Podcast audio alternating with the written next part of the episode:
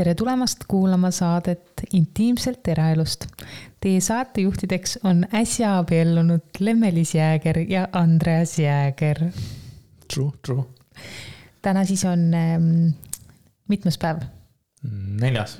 me oleme neli fantastilist päeva juba täitsa ametlikult abielus, laulatatud sõrmused sõrmes ja üle saja tunni siis juba. ja, ja, ja liblikad on kõhus ikka veel ja, ja tunne on äh, võimas ma ikka kipun oma sõrmust keerutama sõrmes ja katsuma ja.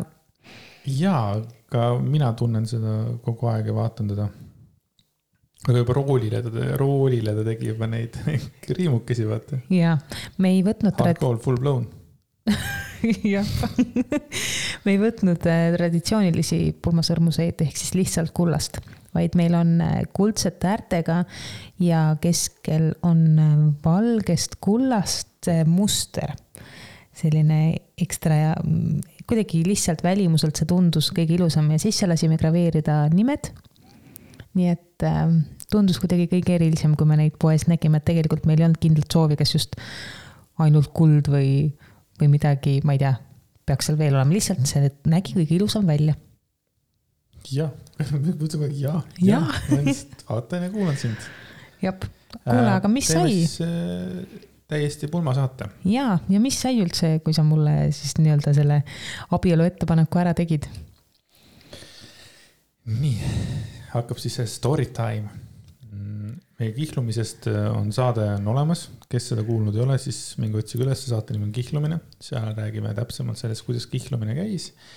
ja peale kihlumist panime kohe nagu plaani paika, äh, kuna me tahame abielluda. minu eesmärk oli Äh, teha seda võimalikult kiiresti ja kõigepealt siis, äh, kui ma ei eksi, siis äkki esimene mõte oli, teeme neliteist veebruar kaks tuhat kakskümmend üks oli sinu äh, soov. jah ähm,, ma mõtlesin, et see kuupäev võiks olla nagu mingil määral eriline, aga mul nagu otseselt ei olnud vajadust, meil, meie jaoks ei ole valentinipäev olnud kunagi mingi ekstra ulmepäev, aga see lihtsalt kuupäev tundus vahva ja mina. teeme sellest päevast siis niinimetatud oma päeva et neliteist veebruar, et nagu siukene noh, ongi romantiline päev, et. täpselt cool. ja ma otsisin ka päeva, mis oleks kas reede, laupäev või pühapäev. et nagu selles suhtes ka nagu ta pidi äh, sobituma kalendrisse enam-vähem.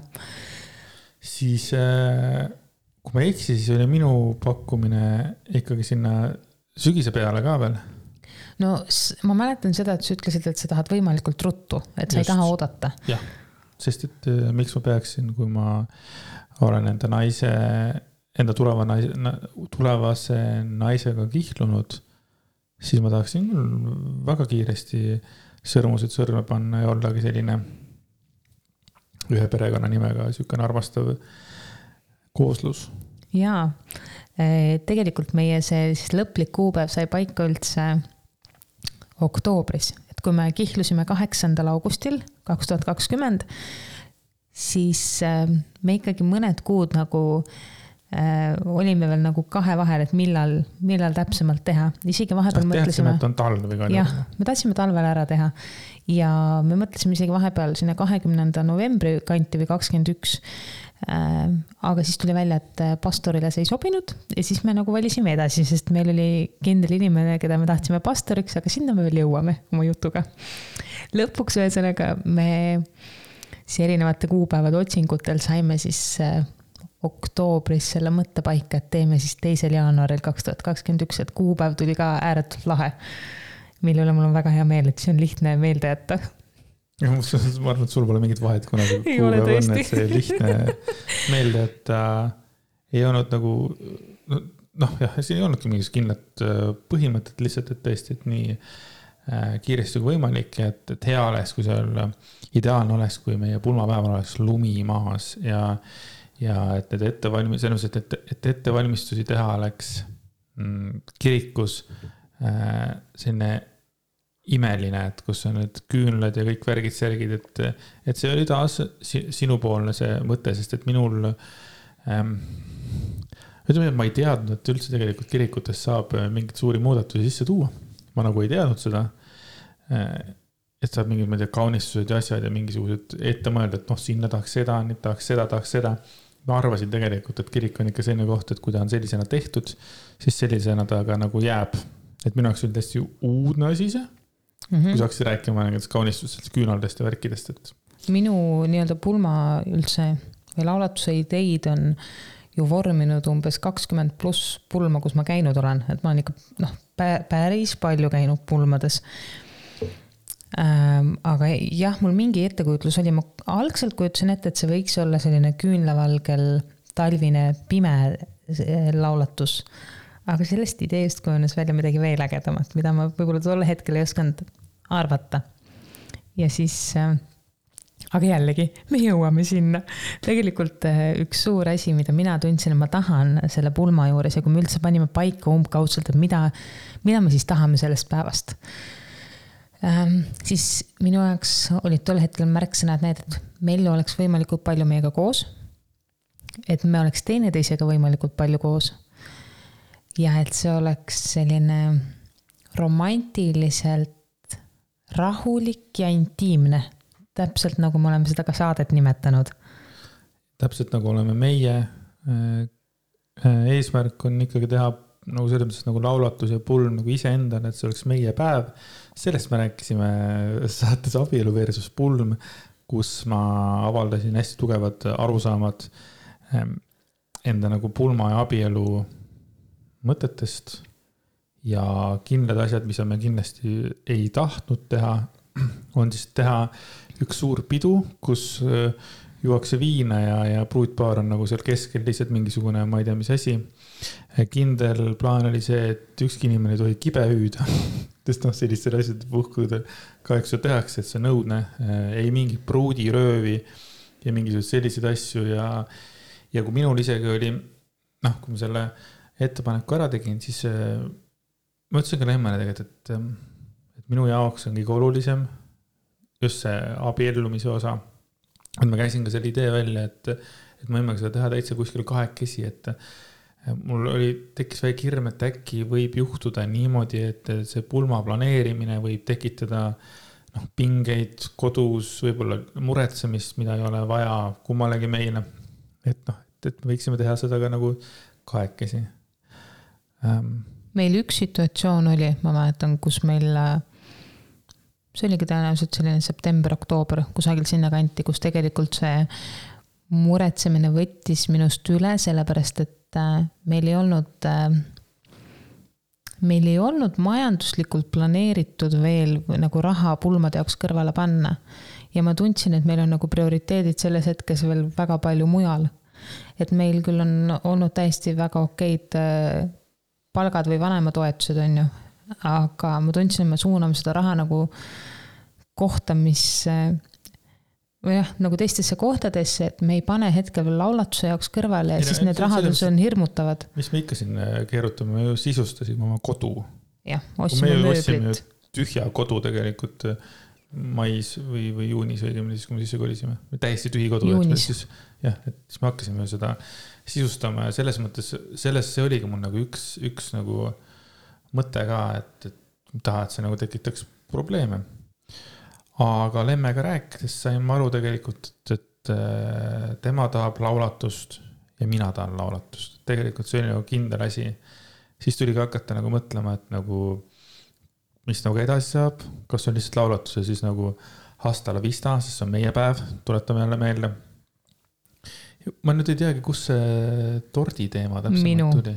sest tordi söömine on alati olnud, ma olen kuidagi kujutanud ette, et ma tahaks oma laulatusel või pulma siis nii-öelda mingit erilist torti ja ma tahaks ikkagi olla veel inimestega koos, et ma ei taha nagu päris ära põgeneda, vaid ikkagi nagu äh, kasvõi väikse hetke võtta, et äh, nendele inimestele, kes laulatusele kohale tulevad, et äh, nagu öelda neile aitäh ja nagu natukene pikemalt seda keskkonda hoida või seda romantilist äh, atmosfääri.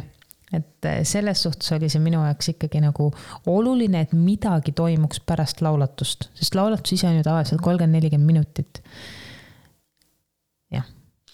ja siis oli noh, igal juhul oli planeeritud meil pildistamine, see oli ka nagu kindel, et, et laulatus, siis oli Lempsi poolt lisatud tordi söömine mm -hmm. ja õnneks seda kõike sai kirikus teha, mis on nagu ideaalne, aga sinna me jõuame veel, nagu Lemps kavatseb öelda ja et siis nagu fotograafid, et siis fotograafide teema on niimoodi, et äh, nagu ikka ilupildid, lihtsalt, et äh, iseendale sellest ilusast mm, päevast mälestused, noh, tänapäeval ka teistega jagamiseks, aga siiski tegelikult ikkagi enda jaoks taaskord. ma ei tee teiste pärast ilupilte ega, ega ei abiellu teiste pärast. ja siis kindlasti seal äh, laulatusel ka fotograaf ja fotograafideks valisime kaks fotograafi. Keit Käsnar kes.... tahad ise öelda? jaa, aga ei, ma lisan. Keit Käsnar, kes äh, siis tegi meie ilupildid. ja, ja kes tegi tegelikult algselt ka meie kihlumisest pildid. et äh, mulle natukene meeldib selline sümboolika, et inimene, kes on olnud meie kihlumise juures, saab olla ka tegelikult osa meie laulatuse päevast ja äh, Keit Keidu pildid on fantastilised, mulle väga meeldib ta käekiri. ta on imeline inimene ka nagu isiksuselt, kogu tema see energia ja positiivsus. ja meil oli olla au ka tema esimene pulm. et mulle ka nagu väga see meeldis, et nagu äh, hästi armas inimene, keda ma tean, kes teeb fantastilist tööd ja nagu olla sammuks ka temale nagu ja, mingi täie, väljakutse nii-öelda. täielikult, minul kindlasti ei pea olema, ma nüüd ei teagi ükski kõva fotograafi nimi, mul ei tule ükski meelde praegu ma ei tea, moefotograaf, mul ei pea olema Toomas Volkmann või kes iganes tegema, et, et kui inimene on imeilu, imeilus inimene, pluss ta teeb imeilusaid pilte, noh, me ju nägime mm -hmm. seda kihlumise sellega, siis Keit Kessner oli, oli meie nagu esimene valik. ja teiseks valikuks me võtsime siis Andero Kalju, kes on ka noor fotograaf, kes nagu töötabki fotograafina ja kellega tegelikult võib öelda, et nagu mina avastasin. noh, niimoodi piltlikult võib seda öelda, sellepärast et ta tegi mul ühest sõbrast, kunagi tegi äh, ägedaid pilte, a la sõber oligi mingi teine või esimene mingi pildistatav talle. ja ma nägin ja vaatasin ära, ahah, et Andero Kalju oli tag itud. siis ma küsin ka veel sõbra, sõbra käest ja siis Andero Kalju oli see, kes tegi, kes on teinud minust paar fotosessiooni, ta tegi Herilasepesa äh, podcast'i reklaam äh, ja samas ta on ka teinud minust ja Lempsist kaks erinevat fotosessiooni et juba temaga meil oli selline viis, minul oli sihuke viis-kuus. aa ah, jaa, temaga me tegime ju selle beebiootuse pildi ja, ja kõik see Anderoga. jah, tõesti see esimene pilt, mille me välja kuulutasime. taaskord mm -hmm. taaskord nagu mingi, mingi sümboolika. ja teades tema kunstilist käekirja, siis äh, kirikus võtsime nagu tema endale pildistajaks, nii et Keit Kessner ja Andero Kalju mm.. fantastilised inimesed Tartus. jah ja, ehm, ja mis samm siis edasi sai, siis ma võtsin ühendust ehm, pastoriga, et ehm, me teadsime endiga, et me tahame kindlasti kiriklikku laulatust, mitte perekonnaseisuametis. me mõlemad oleme ristitud, leeretatud ja kiriku valik osutus Tartu Saalemi kiriku peale. imeilus valge kirik, sees on valget puitu ja selliseid sinakaid toone. Äh, ta on helge kirik ja ma käisin seal koguduses tegelikult mõnda aega. ja see on alati jätnud mulle hästi nagu imelise kiriku mulje nagu ka arhitektuuriliselt, sest ta on üsna modernne kirik ikkagi. ja seal koguduses praegu viimased juba aastad, üle kümne aasta, on pastoriks minu onu, onu Toivo päris minu enda onu minu ainuke onu. ja ma ei ole oma onuga väga palju suhelnud, aga ta on alati olnud meesterahvas, keda ma väga austan, sest temast õhkub mingit tohutut soojust ja tarkust ja, ja armastust, mis mulle nagu, mind on alati kõnetanud, isegi kui ma temaga ei suhtle palju.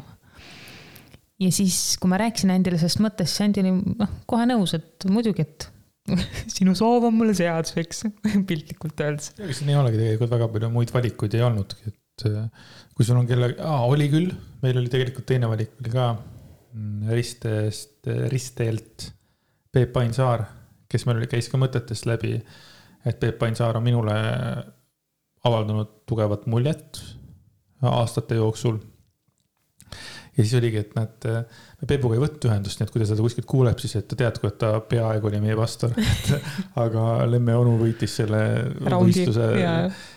napilt, kuid kindlalt ja ilmselgelt me nagu, Toivo, onu Toivo on nagu üks ägedamaid inimesi, keda ka mina tean, et kui te nüüd mõtlete, et oh, pastor, noh, past-, pastorid on kõik sellised lololololoo ja siuksed jumal ja ta-ta-ta mm. -mm.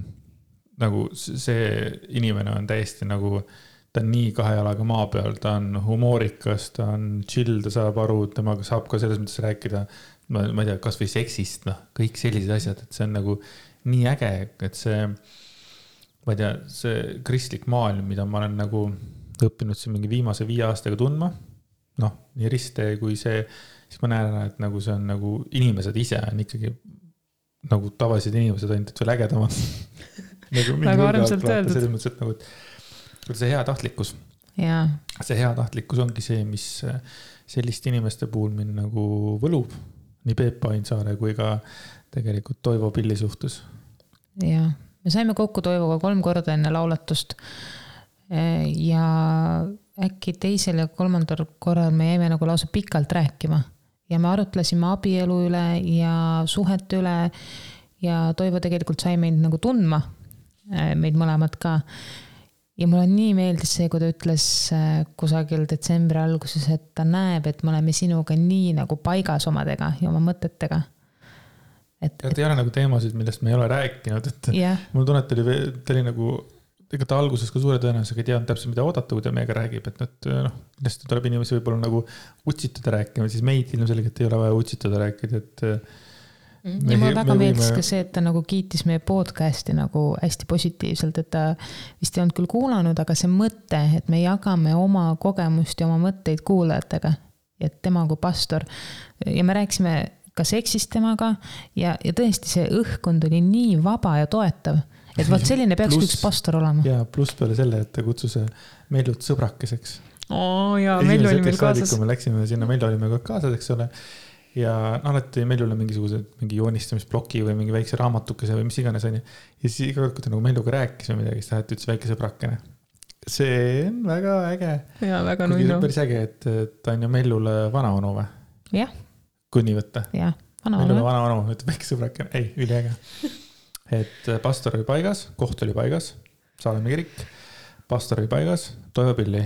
nüüd, nüüd siis oli siis raskem, raskem osa siis hakata koguma raha äh,. raha ei ole oluline, ma ütlen teile kohe ära, et need, kes ikkagi tahavad abielluda ja kelle soov on abielluda, siis abielluge, ärge raha taga palun, raha taha, raha taha, now, nice lause yeah., ärge raha taha nagu peituge, peituge. Mm. -hmm selles mõttes, et kui mul, kui meil oleks olnud ka null, null krooni või noh, nii, ma ei tea, mitu krooni oleks vaja, et seda, seda kuskil. krooni või? jah. Noh, see on nagu põhimõtteliselt nagu eh,. no seal, mis see amet on? perekonnaseisuametis või? terviseamet veel. et perekonnaseisuametis, et, et, et isegi nagu selline mingi, mingi väike summa vaata, et seda kas, kasvõi lihtsalt see paber või midagi saada, et see, et noh, nii palju raha vastu oleks leidnud et abielluge igal juhul, kui te tahate abielluda, sest see on kõige olulisem, abielu on kõige olulisem, ütleb hull, ma ütlen veel kuues kord. siis hakkas, hakkasime nagu niimoodi raha koguma. Ja sellepärast, et mul olid ikkagi mingid nagu visuaalid mõttes, mida ma tahan ikkagi nagu või tahaksin kogeda, et absoluutselt abiellumine iseenesest on nagu nii eriline. aga ma lootsin hinges seda, et kui. tead, vaat seda, et kui see koma ja pagas lõhud ära eelneva osa aga ma ütlen ikkagi selle ära. ütle. Äh, ma lootsin hinges, et mul on lihtsalt võimalik anda sellele hetkele mingit särtsu juurde. et see oleks nagu, mm, ma ei saa öelda, et erilisem, sellepärast et asjad ei muuda seda erilisemaks. aga et mingid nagu. pühalikkust ikka annab tegelikult juurde, juba kasvõi nagu niinimetatud kiriku rent ja, ja, ja pastor on tegelikult. ma ei osanud seda sõnadesse vist panna praegu et see annab pühalikkust juurde. palju oli kirikurent või? kakssada eurot. kakssada eurot. No see oli nii-öelda jah, toetuse nime all läks, annetuse nime all läks. aga räägime nüüd numbritest. palju siis äh, me kulutasime kõigepealt äh, raha kokku äh, meie pulma peale, ainult pulma peale ilma nüüd nende ööbimisteta või? oi, ma panin ööbimistega kokku. ööbimised kokku olid umbes seitsesada viiskümmend, kaheksasada. ei, seitsesada. seitsesada. olid ööbimised siis kokku. aga oota, ma kiirelt arvutan. kaks tuhat kolmsada. kaks tuhat kolmsada, jah. kaks tuhat nelisada eurot läks 400. meil äh, maksma siis äh, kogu pulm. nagu see laulatus äh,, tort sõrmused, fotograafid. sõrmused, fotograafid, minu ülikonnad, lemmekleit. kingad, lipsud, kõike oh, nagu, mis te suudate nice, mõelda nice, nice, ja, ja. kõik see, mis nagu siia puutub, pruudikimp, kõik, kõik see läks siis kokku kaks tuhat nelisada eurot mm. -hmm. Mis meid hästi tugevasti aitas, oli see, et ma räägin veel ühe, ühe loo alguseks. siis, kui ähm, me Lemme vanematele teavitasime, et Lemme on rase, siis äh, ma tundsin sellist äh,, ma ei, see ei ole, selle asja nimi ei ole surve, vaid sihukest nagu äh, Lemme ema poolt ootust äh, sellele, et ma nagu nüüd abiellun Lemmega noh mm -hmm., sest noh, suure tõenäosusega temal on see nagu oluline kristlik, kristlasele ähm, aga noh, muidugi ma sel hetkel ei võtnud äh, vedu selles suhtes äh,. aga mul, aga mul jäi see meelde, et ma nägin, et ta nagu, ta nagu ootas seda, aga noh, loomulikult ma ei hakka abielluga kellegagi sellepärast, et keegi seda soovib või ootab või mis iganes aga see on siis nagu eellugu sellele. Nad ei käinud ka nagu peale, vaid nad lihtsalt ühe korra lihtsalt vist mainisid. aga ega ja. mul ei ole rohkem vaja, et ega mm -hmm. ma mhm, nagu tunnen ära selles suhtes. Ähm, aga selles mõttes, et loomulikult ma ei hoolinud sellest, äh, selles mõttes mm aga siis, kui me teavitasime enda nagu abiellumisest ja äkki me ka teavitasime neid sellest, kuna me selle pulma teeme. siis läks äkki, ma ei tea, natukene aega mööda ja Lemme kontole saadeti tuhat euri. jep. Nagu. mu vanemate poolt. Äh, Lemme vanemate poolt, kes äh, noh, kes, kes ei ole inimesed kellel oleks sellist raha nagu niisama võtta, samamoodi nagu meil on... ei ole, meil ei ole tonni lihtsalt võtta kellelegi selles mõttes. et ma usun, et see oli ka nagu tohutu vaeva ja verega teenitud, teenitud raha. ja esimesel võimalusel Lemps nagu mõtles, et ma saan tagasi umbes, et nagu kuidas, kuidas see võimalik, kuidas nagu niimoodi. ja siis nagu ta rääkis Lempsiga, Empsiga või rääkisime koos. Emps rääkis Lempsiga. ma ei mäleta seda, kes, kuidas see rääkis, aga point oli ikkagi selles, et et see oligi nagu kingitus selle eest, et me teeme vist nagu õige teo tema arvates mm. -hmm. Nende arvates siis juba, jaa, ma arvan küll. ma arvan, et sa selgitasid väga ilusasti äh,. ma olin. tema ma... hindas, et teate, kohe lõpetan, et Lemme ema nagu hindaski seda, et. issiga koos. issiga koos jah ja. äh,, tema oli nagu kõneisik, et issiga koos, et me ikkagi nagu abiellume, et see on nagu nende jaoks on oluline kõha, tuli peale kohe. jaa Äh, ma olin tõesti sõnatu, sellepärast et see oli nagu kingitus inglitelt just sellel hetkel, kus ma tegelikult võib-olla mõned päevad eelnevalt olin tundnud nii tohutut muret. et äh, ma arvasin, et asjad maksavad vähem ja siis ma sain teada nagu neid päris hindasid ja siis ma järsku taipasin, et okei okay,, et. et võib-olla ma nii-öelda ei saa päris selliseid, sellist laulatust, nagu ma tahaksin. ja siis pärast seda Äh, vanemate rahalist kingitust, siis mul nagu tekkis mingi rahu sisse, et ma sain nagu rahulikumalt edasi planeerida teades. ja veel oli vaata mingisugune pott, vaata, kuhu ümber sa ei hakka ehitama omakorda niimoodi mingi soti kahe soti kaupa vaata kõrvale panema, et see nagu, see on jumala äge tunne. kui on nagu mingi väike anum, see anum sai natuke rohkem täis. täpselt, et äh, jah see, see võttiski sõnatuks täpselt nii, nagu ma praegu olen. ja siis, kui me nüüd räägime veel rahadest, siis tegelikult kokku läks kõik asi meil maksma kolm tuhat ükssada mingi viiskümmend euri. Äh, sellepärast, et äh, Lempsil oli tohutu soov. tekkis mingi kinnisidee.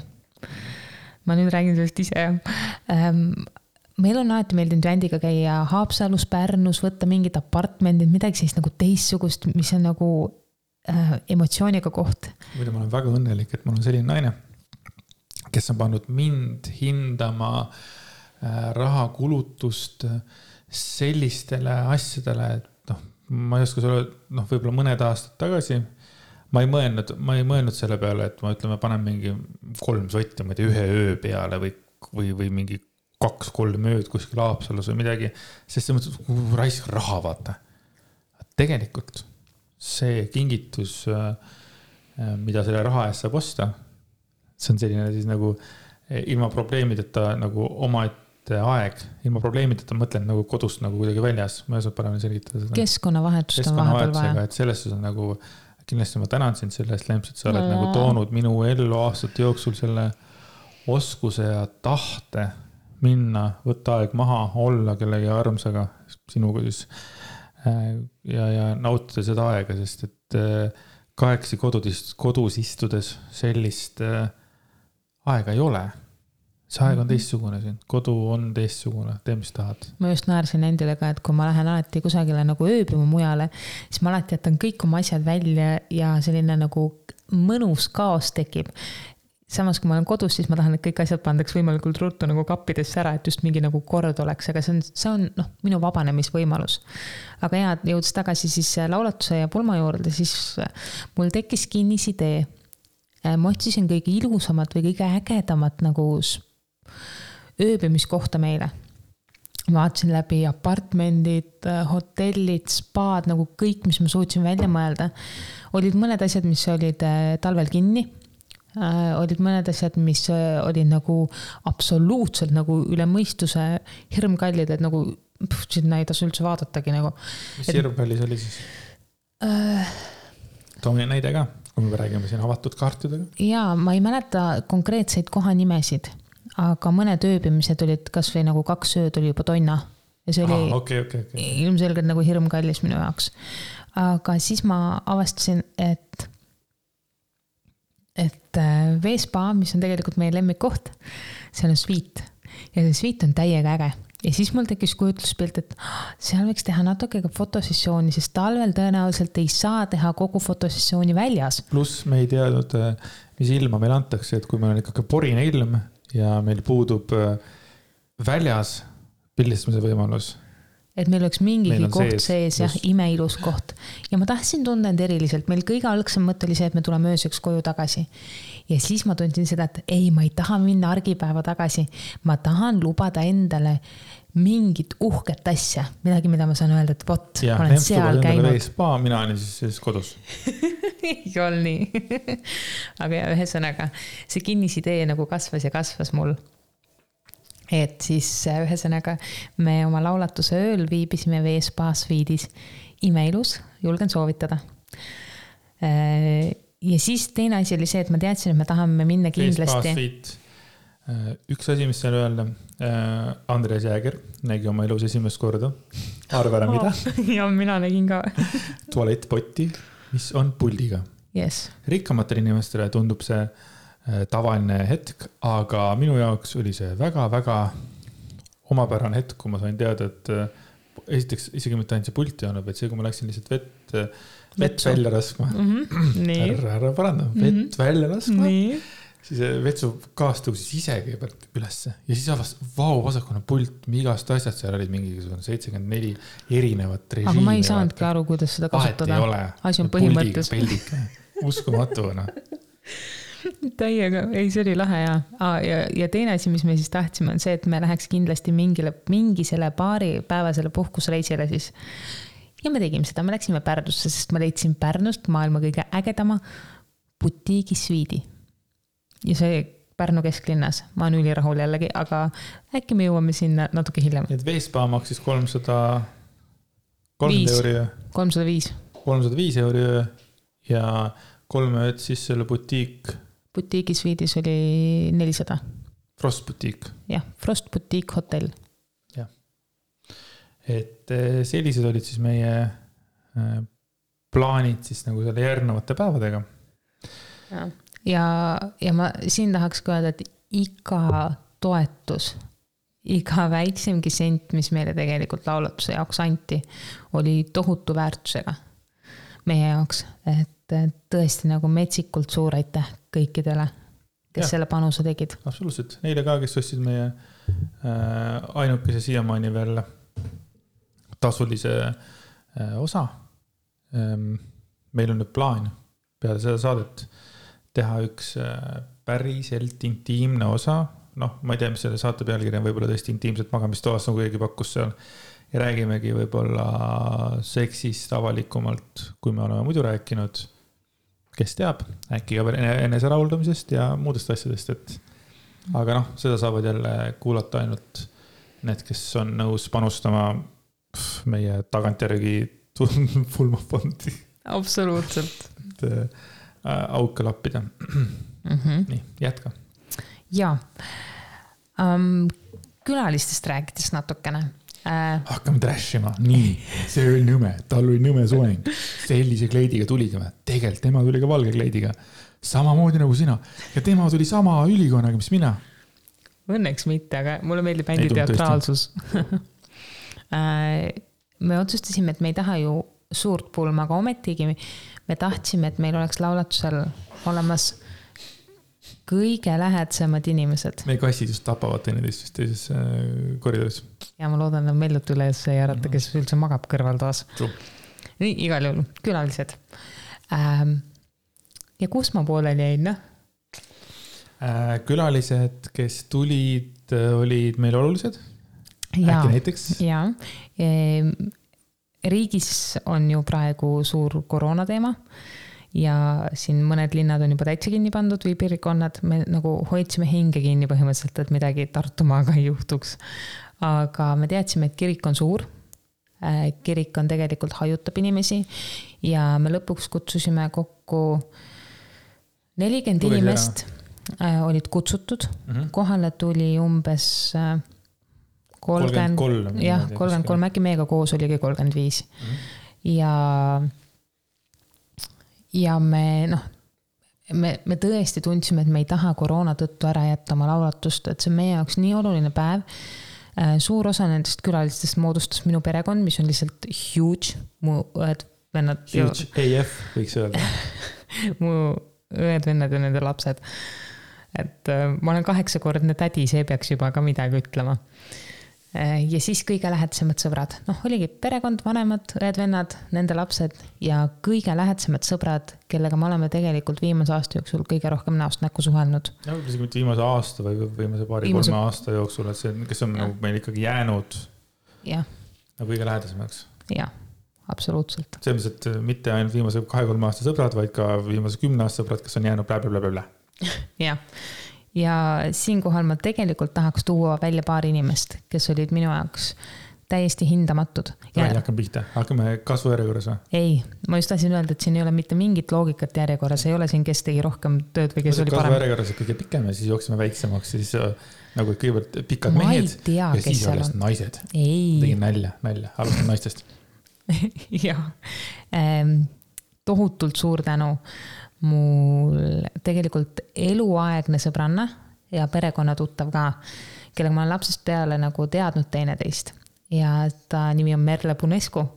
tema tegi mulle meigi ja soengu, ta laulis mu pulmas, ta tegi dekoratsioonid. Ähm, põhimõtteliselt, kas oli asju, mida ta ei teinud või?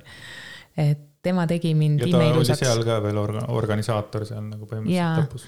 jah, ta oli laulatusel nagu ja see, ma, me ei suhtle väga sageli ähm,.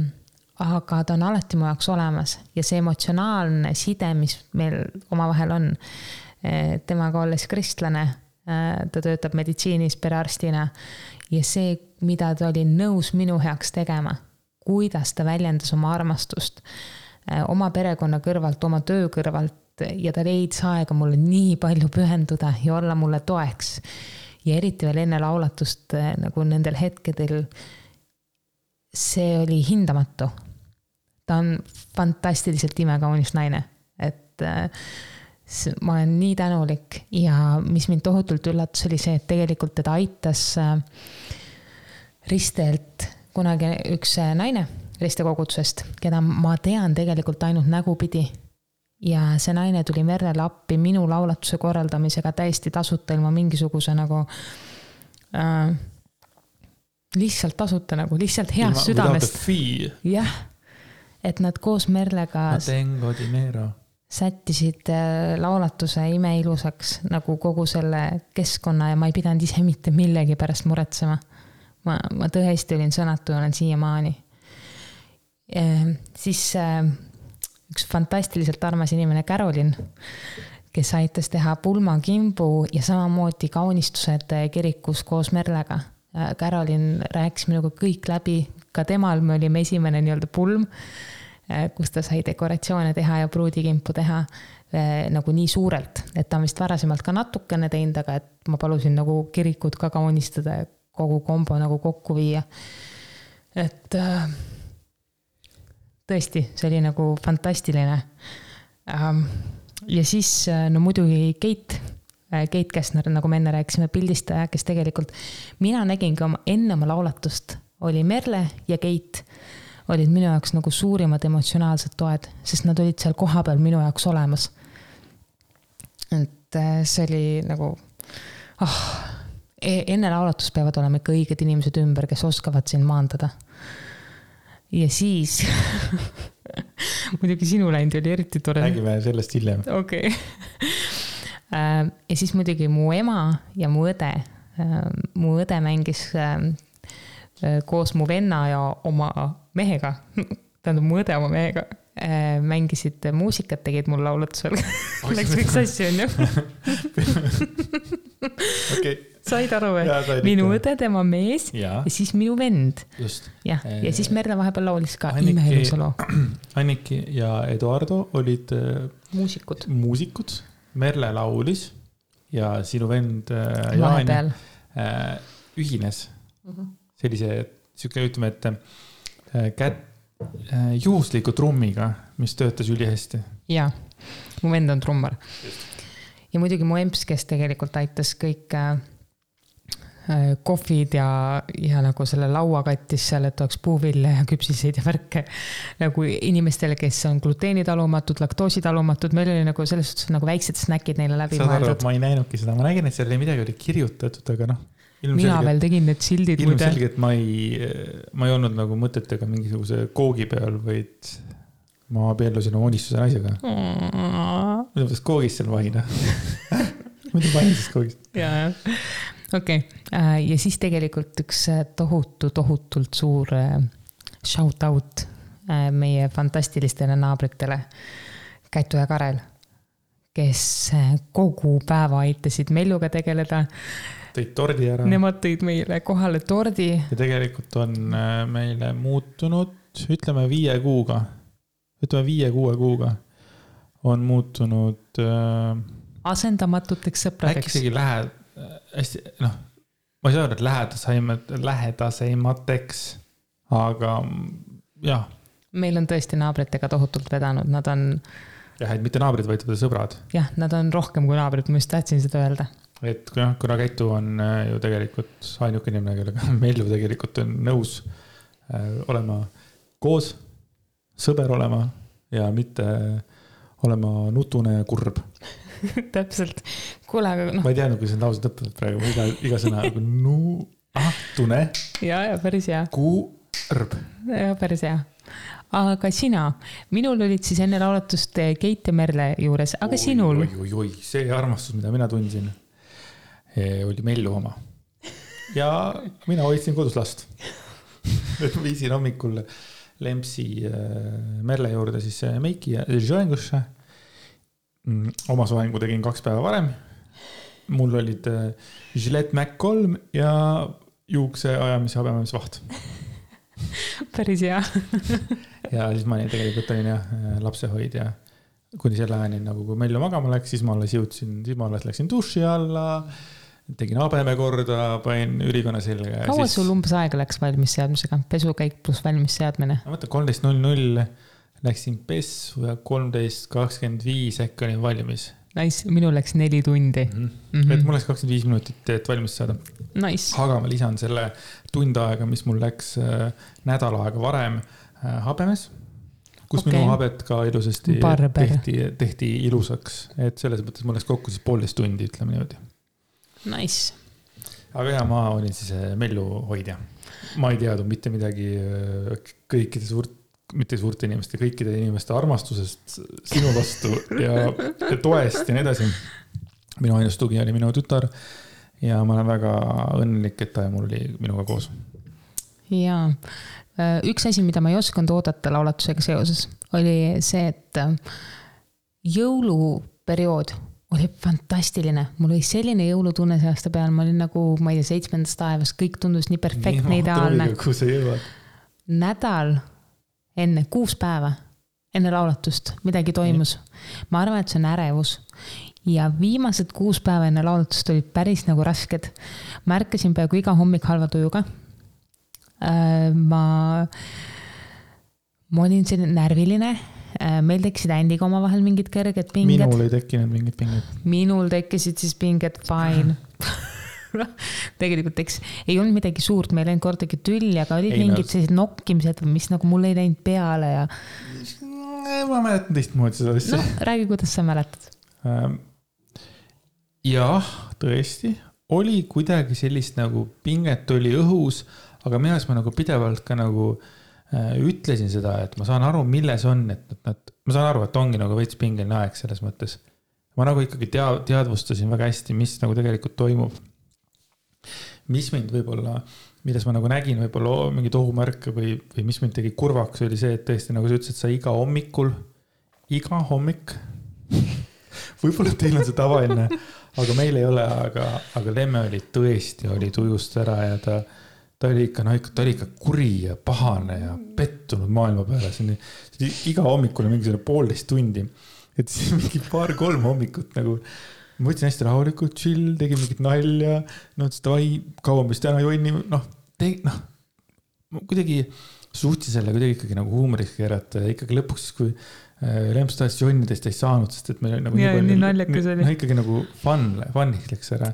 aga päev enne laulatust äh, oli mul nagu see highlight, ma olin nüüd nii halvas tujus ja ma magasin tohutult kehvasti äh,. kõik aastavahetus, mis sinna vahele jäi millest me jõuame rääkida järgmises saates äkki ähm,, mitte täna äh,, siis tegelikult ma olin nagu nii kohutavalt väsinud, ma lihtsalt istusin öösiti üleval, ma olin nagu neli-viis tundi üritasin magama jääda ja see ei ole see magama jäämine, et, et ma olen poolunes, ei, ma istusin nagu täiesti ärkvel.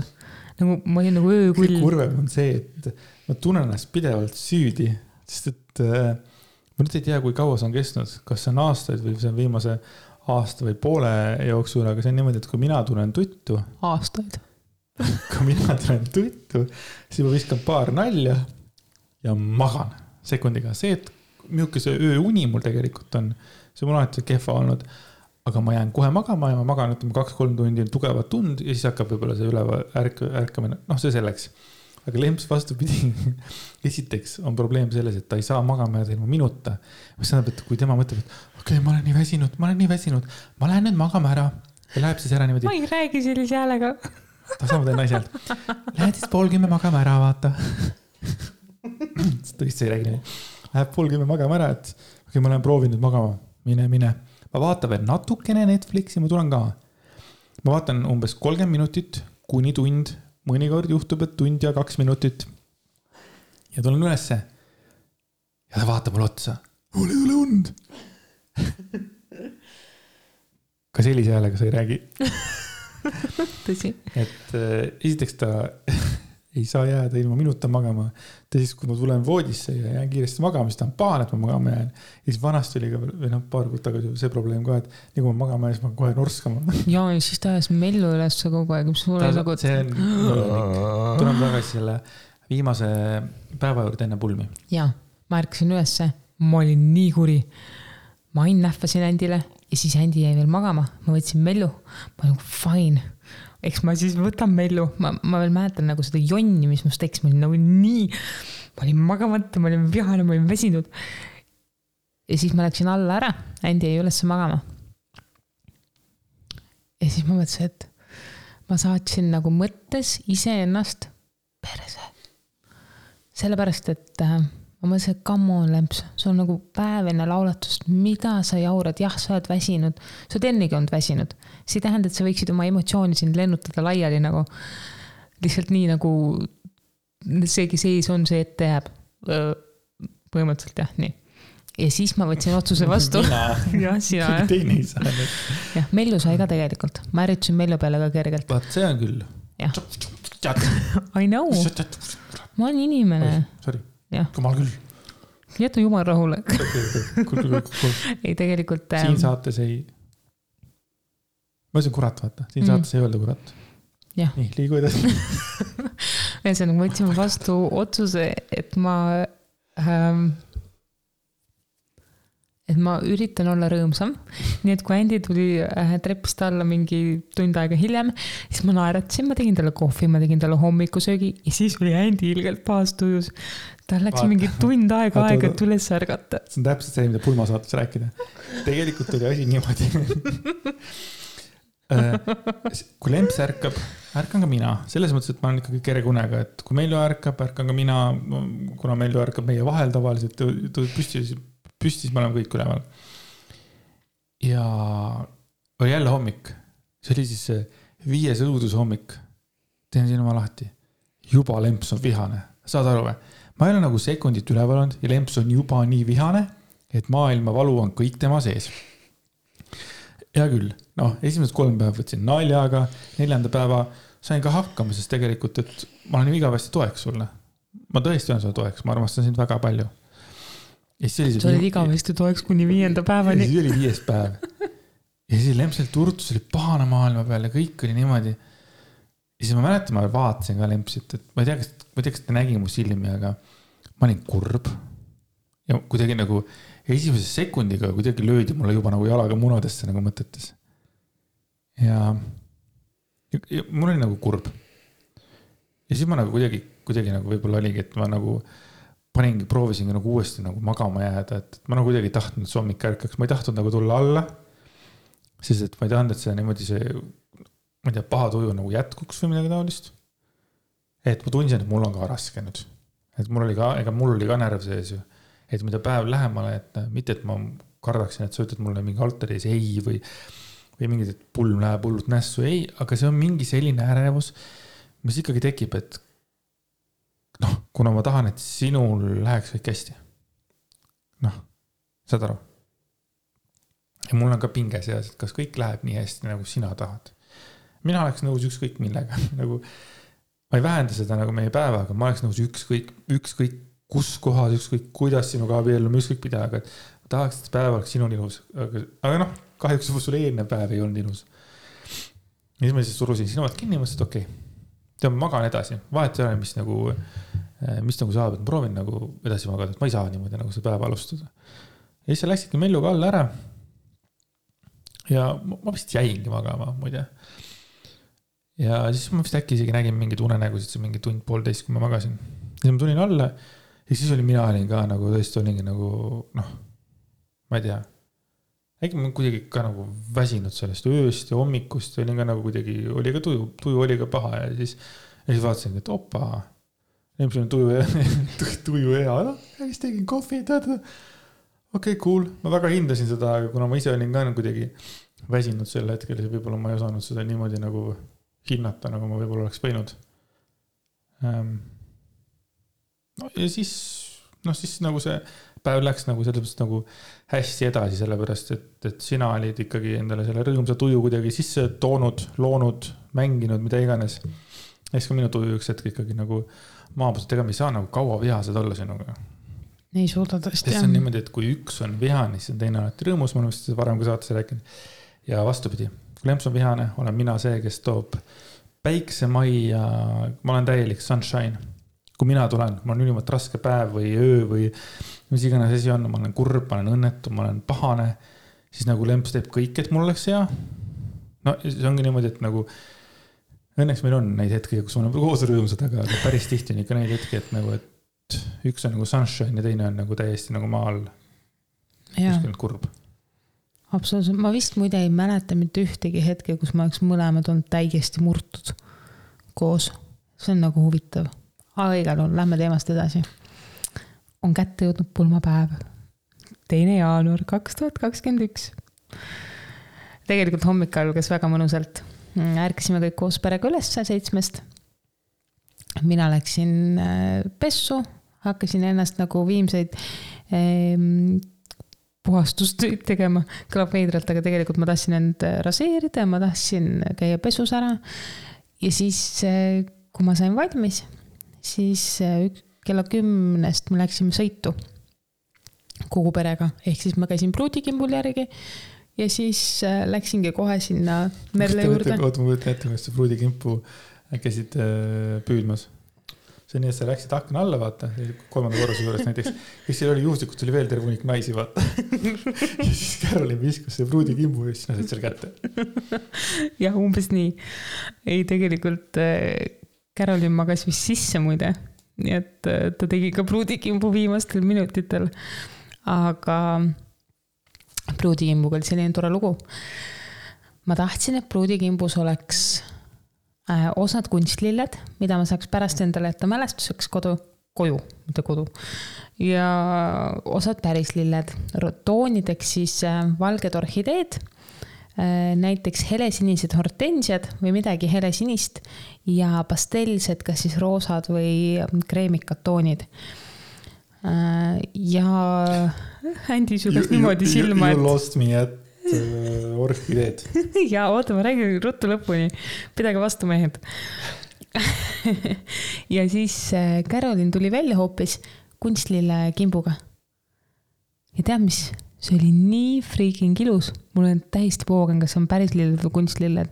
see oli nii ilus, seal ei olnud midagi sinist. Äh, kes tahab, vaadake meie Instagrami ja Facebooki piltidelt, kindlasti te näete seda kimpu, aga see oli täpselt selline, nagu ma ette kujutasin. see oli imeilus ja mul on terve kimp alles ja ma saan seda hoida eluaeg, kui ma tahan. Nagu see on kõige lahedam osa. ma ei tahtnud pruudikimpu visata, ma ei tea, sõbrannadele või midagi. nagu ma tahan endale jätta, miks ma peaks oma kimbu ära viskama, et selles suhtes ma ei ole nagu traditsioonides kinni täiega. täiega ja mulle nii meeldis, kuidas need orhidee, kunstorhideed, need nagu see kimp ei olnud niimoodi üks kindel puh, kinni, vaid ta oli kuidagi nii kaunis.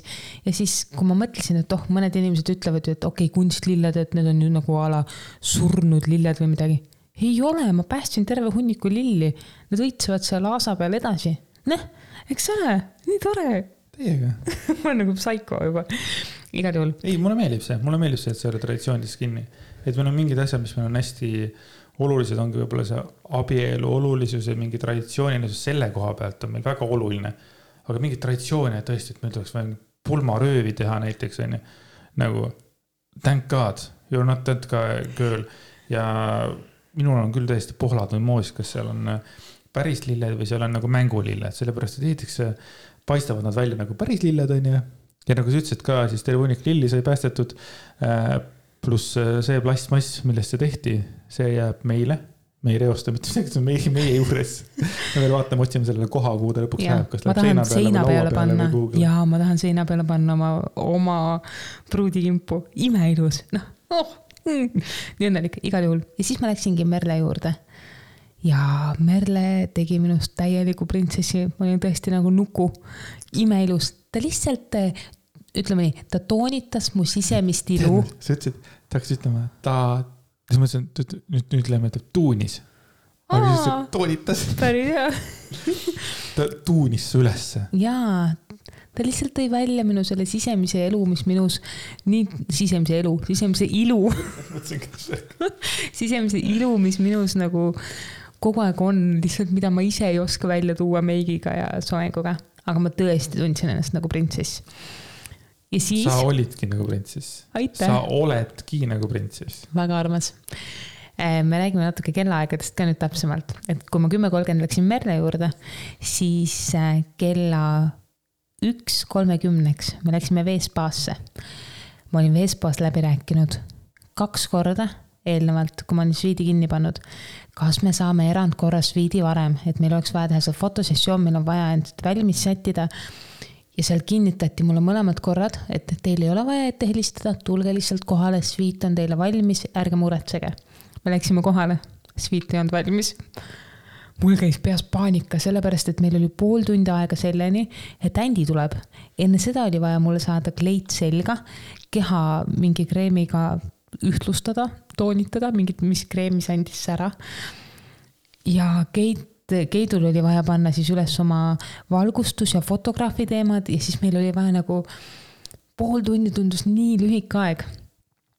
ja nad, nad algul ütlesid, et te ei saa kindlasti kella kaheks seda, äh, kogu seda asja valmis ja tegelikkuses oli veel point see, et miks ma tahtsin kell kaks tuppa sisse saada, oli see, et Andy pidi tulema kella kaheks. ja mul oli kindel plaan, mis siis toimuma hakkab, mis on Andyle konkreetne üllatus et mina ei öelnud Andile ette, mis siis täpselt saama hakkab, ma ütlesin Andile, tule kella kaheksa veespaasse, anna mulle teada, enne kui sa kohale jõuad. ja siis ma nagu juhatan sind edasi, mis saab. aga ühesõnaga, meid suunati siis konverentsisaali, suur tühi saal, kus ma võtsin end paljaks ja siis hakkasin seal lihtsalt suures tühjas ruumis. Keit pani mulle ähm, pani oma valgustuse üles, Merle aitas mulle kleidi selga, toonis mu keha, nagu tegutses sellega. ühesõnaga konverentsisaalis me saime mind valmis ja siis järsku tuli üks töötaja, ütles, et nad ikkagi said teie toa valmis. nii et me läksime üles siis Veespa sviiti ja eriti pull oli see, et koristajad tegelikult seal olid veel nagu täiesti töös. me läksime lihtsalt rängalt sisse, ruttu panime asjad ära, ruttu vaatasime mind üle, et ma oleks korras ja Andi tuli juba koristajad läksid vahetult enne seda minema, kui Andi tuli. ja siis Andi, mis siis sai, sa astud sisse tuppa, mind ei ole. see hakkaski see pull, pull viite, kuna minule ei olnud midagi öelda, ma teadsin, et me hakkame kella kahe paiku pildistama, aga ma kujutasingi ette, et seal on Keit, on äh, seal fotokaameraga, fotokaamera, lihtsalt kaamera. Fotokaga on ootamas väike see seedikas. No räägi edasi. Ja siis läksin sisse ära ja siis nagu kõigepealt Merle võtab mind vastu ütleb nii, okei okay,, läheb veits aega veel, et äh, nad teevad seal äh, mingeid viimaseid kohendusi, et äh, siis võtab puudri, nii, nii, teeme nüüd siit ära, teeme ka meigi, pildistusmeigi, okei okay,, cool. What's going on over here? ma enda arust ütlesin sulle tegelikult, et Merle teeb sul natukene, paneb puudrit mulle, näkku. et, et a la, et noh, see oli kuidagi, me rääkisime seda kuidagi mitmeid päevi ennem ja umbes see oli nagu see, et noh, et, et umbes, et ta võiks sulle teha või midagi taolist, ma kujutasingi, et okei okay,, cool, et noh kuidagi noh, peres mõtlesin, et okei okay,, ju siis mul oleks tehtud siis, kui ma oleks mingi kümme, kolmkümmend sealt, oota, kuule, ma tõmban juba selle ära, vaata. ma ei mõelnud selle peale. siis, äh, siis oli ka niimoodi veel, et oo ei, Lemmet veel ei näe, Lemmet veel ei näe, siis tuli Keit välja, siis oo, teeme sinu kõigepealt mõned pildid. et Lemme Loom, sul on midagi?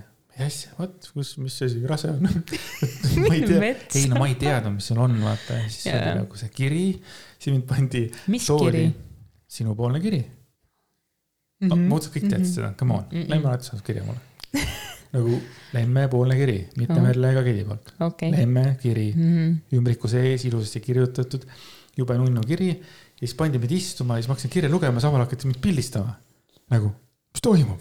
saad aru, tegelikult Keit küsis. ja jube raske on tegelikult mm. mingit straight face'i nagu või, või üldse midagi nagu, ma ei saa öelda, et nagu mingit emotsiooni nagu jagada või omada, kui sind hakatakse pildistama, kui sa kaks minutit varem ei teadnud, et seal isegi üldse kolm inimest on saad aru, see on vist minu viga, sellepärast et Keit tegelikult küsis, et kas ta peaks sinu käest nagu üle küsima, et kas ta võib pildistada ja noh, et kas ta võib sind paika sättida. ma olin nagu, et ai, et Andy on nagu nii nagu laadna, et muidugi võid, et. ma olengi laadna.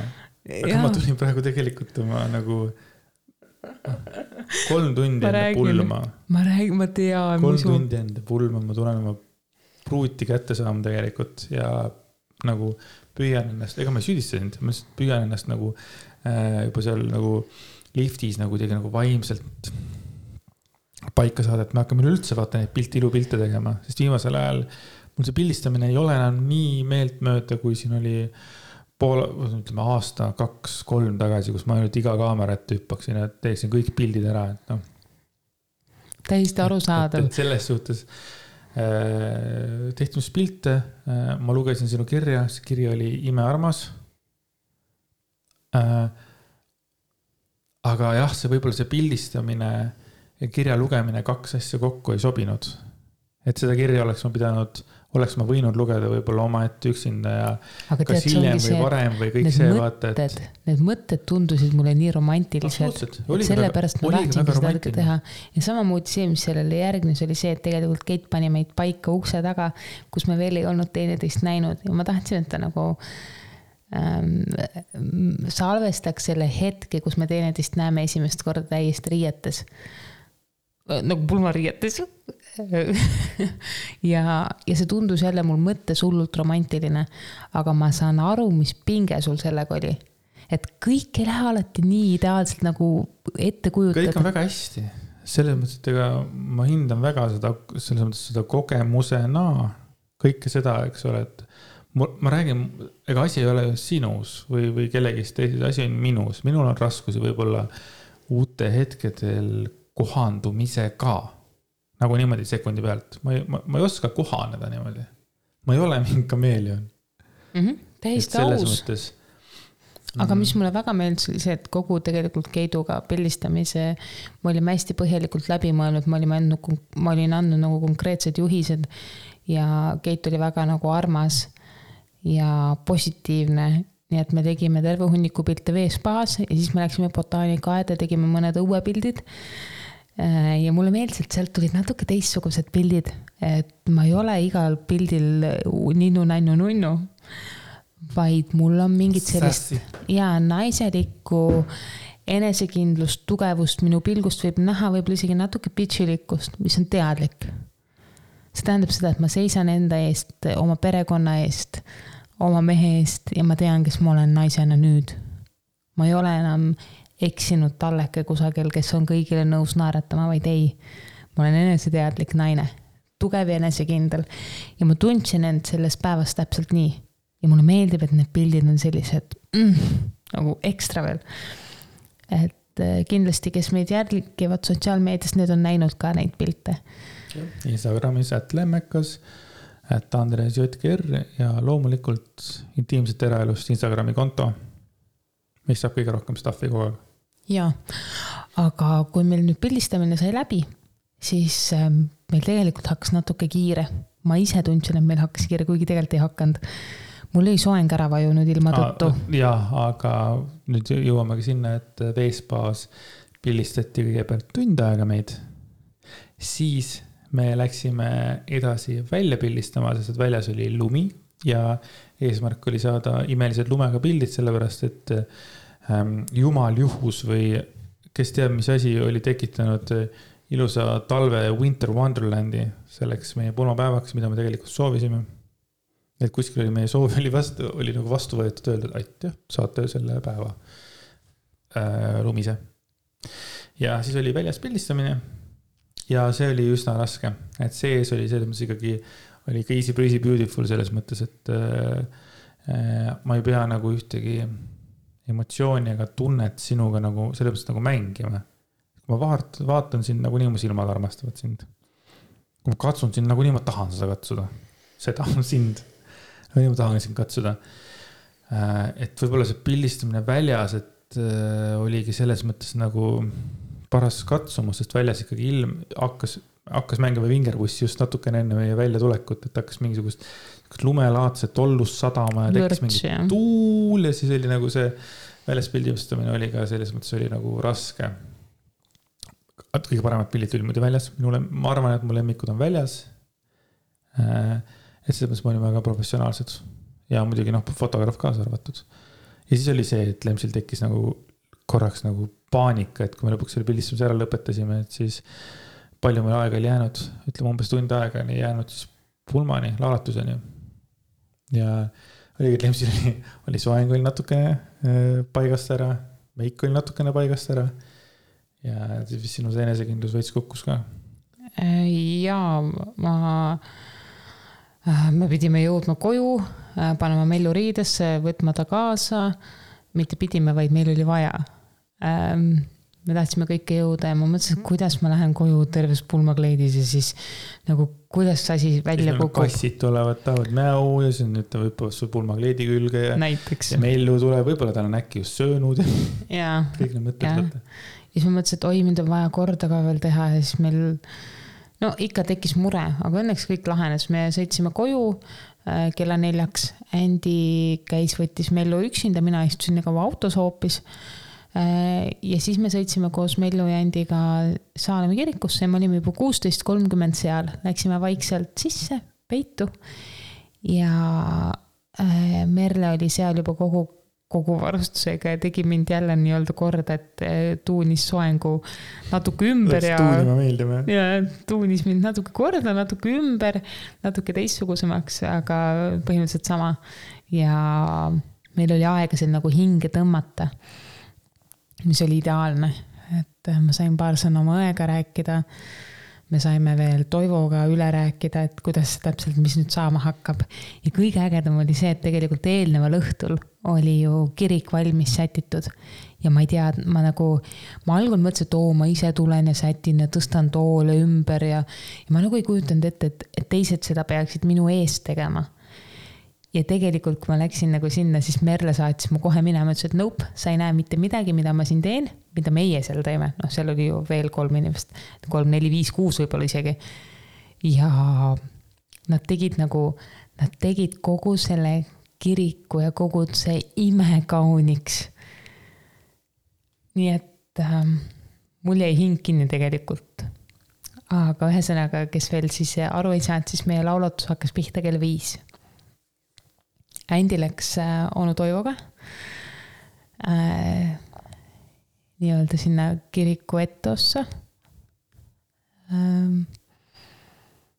tahad sa sellest rääkida? jätka. okei okay., ja siis äh, mina tulin järgi koos oma isaga. Äh, kui muusika hakkas pihta, siis tegelikult Andi ootas mind juba kiriku sees. Ja ma tulin koos oma isaga, kõndisin ette ja kõik see, mis ma nägin, mitte ainult kaunistused, vaid kogu see atmosfäär oli loodud nii ilusaks, muinasjutuliseks, mis võttis mu sõnatuks. ja kui ma olin poolel teel äh, sinna altari ette, siis ma nägin Andi nägu. ja ma nägin äh, armastava mehe nägu, kelle silmad olid pisarais mind nähes. ja ma hakkan nutma. ja sa ka. ei, ei nuta kunagi ehm, see, noh, kuna see päev oli olnud tegelikult selline ikkagi nagu action'it täis noh, kui esimene pool, ma olin lapsega kodus ja siis teine päev, pool päeva, siis oli see pildistamine oli nagu no, mingi pinge ikkagi oli peal, siis. siis sel hetkel, kui nagu sa sealt kirikust, kui sa hakkad üldse uksest sisse, saad aru. siis ma tundsin, kuidas mu nagu keha hakkas vappuma, vaata. ja hakkasid nagu silmad hakkasid lihtsalt nagu, hakkasid vett jooksma, et sealt tuleb, sealt tuleb minu oma, minu, minu abikaasa. inimene, kellest ma olen unistanud ja, ja, ja, ja muidugi emotsioon, emotsioon tuli üle, et ma isegi korra veel mõtlesin, et, et noh, ma ei tea, kui kaugele see nutmine mind viib, et ikkagi nagu korraks ikka mõtlesin, et okei okay,, ma hoian natuke tagasi, et ikkagi proovisin natuke tagasi hoida, sest ma ei tahtnud olla see kole nutja ka et see, et mõned pisarad ja see õnnetunne, et see on nagu üks asi nii palju ma jõudsin mõelda, et kole nutja ma ei taha olla, vaata. nii armas ja, ja aus tegelikult. see oligi see, et äh, mõtlesin, et kuidas siis nagu on, et kui, kui isa üle annab, et vaata, et mis me siis teeme siis viskame, viskame, kläpime händsi või, või mis me teeme, kalli või, või musi või mida me teeme isaga seal. aga see oligi nagu, surus kätt mul vaata ja see oligi, ta andis, see oligi see otseses mõttes nagu üleandmine mm. -hmm. et sind anti üle, vaata. mul seda ammu oli minu oma, aga noh, sind anti nüüd niimoodi seaduslikult üle. ja, ja ma muide, ma arvasin, et mu isa ütleb mulle mingid tarkussõnad äh, kui, kui ta nagu enne, kui ta mu altari ette viib, aga ei, ta tuli mu juurde. mul, mul oli nagu ka värin sees keha, siis ta ütles mulle, et rahu, see, see on nagu, see kõik on õige. ta nagu ütles mulle nii palju positiivseid asju, ta naeratas nii laialt. ma nagu nägin tema rõõmu selles selles, kogu selles hetkes ja see oli nii südantsoojendav ja liigutav ja tõesti, kui äh, ta mu endile üle andis, siis me olime mõlemad Ediga pisarais ja, ja siis me läksime altari ette ja järgmine asi, mida ma mäletan konkreetselt, oli see, et mu onu naeratas meile kõige soojemat naeratust. ta nagu noogutas. jaa, ta et nagu. see on nagu sihuke heaks kiitev ja julgustav, tead, et üks pilk või üks sihuke liigutus, mis, mis, mis paneb nagu no kõik kuidagi paika, see on see, mida ma tahaksin õppida õppida, et üleüldse nagu äh, suuta olla kunagi samasugune, kas sulle, Mellule, oma meeskonnale, ükskõik kellele. et ollagi selline, et suuta ühe pealiigutusega kogu maailma seisma panna rahulikult. täiega ja selles ongi selles pilgus ja noogutuses oli nii palju toetust ja jällegi armastust. et see nagu, mul oli raske nagu nutmist lõpetada, aga ma õnneks suutsin seda ma tegelikult ei arvanud, et ma üldse nagu hakkan oma laulutusel nutma, ma ei tea, miks. sa ei ole üldse siuke nutjatüüp, vaata. ei, mitte sellepärast, vaid sellepärast, et nii palju emotsioone käib läbi. viiskümmend seitse saadet nutud viiekümne kaheksast ei ole päris nii. ei ole tõesti. okei okay.. järgmine hetk, mida ma konkreetselt mäletan, kus ma nutma hakkasin, oli see, kui tegelikult Merle hakkas laulma. ja ma teadsin seda lugu, see oli üks kristliku sisuga lugu aga see murdis mu südame, kõik see, mu vend naeratas mulle nii toetavalt sealt, mu õde muigas ähm,. me keerasime muusikute poole ennast ja, ja see, kuidas sa panid oma käe ümber mu piha ja mina panin oma käe ümber sinu piha. ja ma sain oma pea su rinnale panna, et me ei seisnud seal ametlikult enam ees, vaid see oli nagu selline hästi soe. ja siis võtsid tunded jälle minust võimust ja samas, äh, mis ma tahtsin öelda, oli see, et Toivo kõne enne seda oli tohutult armas ja toetav. et äh, vahest on see, et pastorid räägivad ja see läheb justkui sul kõrvust mööda või sa oled nagu mõtetega mujal. aga ma tundsin tegelikult, et ma olen nagu laulatuses üheksakümmend kaheksa protsenti kohal kogu aeg. ja ma kohe räägin, kuhu see kaks protsenti kadus või räägid sina? jaa, kaks protsenti kadus sinna, kui kuna Kätlin oli siis Mellu hoidja. Ehm, siis noh, pidevalt oli vaja käia Melluga mängutoas, sellepärast et Mellul oli öelda päris palju sellise tseremoonia ajal. kas rõõmsaid või kurbi sõnu mm. -hmm. ja siis äh, ühel hetkel siis, kui äh, Toivo rääkis seda ilusat teksti, mis, mida me kuulasime, olime sada protsenti kohal ja siis me kuulsime Mellu nuttu kaugelt kiriku teisest, teisest otsast. jaa, aga hüsteerilist nuttu. meil, meil oli vist oli korraks olnud kurb hetk ja siis oli ka see, et mina kaotasin ka vist ära mingisuguseks, mingiteks sekunditeks selle tähelepanu, et.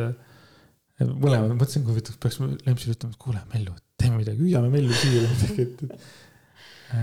õnneks me..., õnneks oli ikkagi selline, ma ei tea, mõned sekundid ja, ja, ja siis ta vist rahunes maha ja, ja, ja, ja selles mõttes oli nagu chill. me, me leppisime kokku, et laps võib tulla meie juurde, et me vähemalt proovime alguses, et laps on äh, kätuga. E, et me saaks selle hetke pühendada endale, aga kui ta hakkab hüsteeriliselt nutma, et siis muidugi tulgu meie juurde aga noh, proovime vähemalt alguses ja tegelikult lõppkokkuvõttes oli meil ju äh, ikkagi nagu, ta oli lastetoas, seal lastetoas on aken, kust näeb ilusasti kohe ette altari juurde. ja, ja ta oli ikkagi käinud kätuga seal saalis ka. ja ta oli päris tihti oli saalis, üks hetk vist oligi selline korraks sihuke kriitiline, et oli nagu, ta oli kurb olnud. ja siis, aga samas see tegi nagu selle jälle inimlikuks selle hetke, et, et kõik oligi liiga ilus, vaata.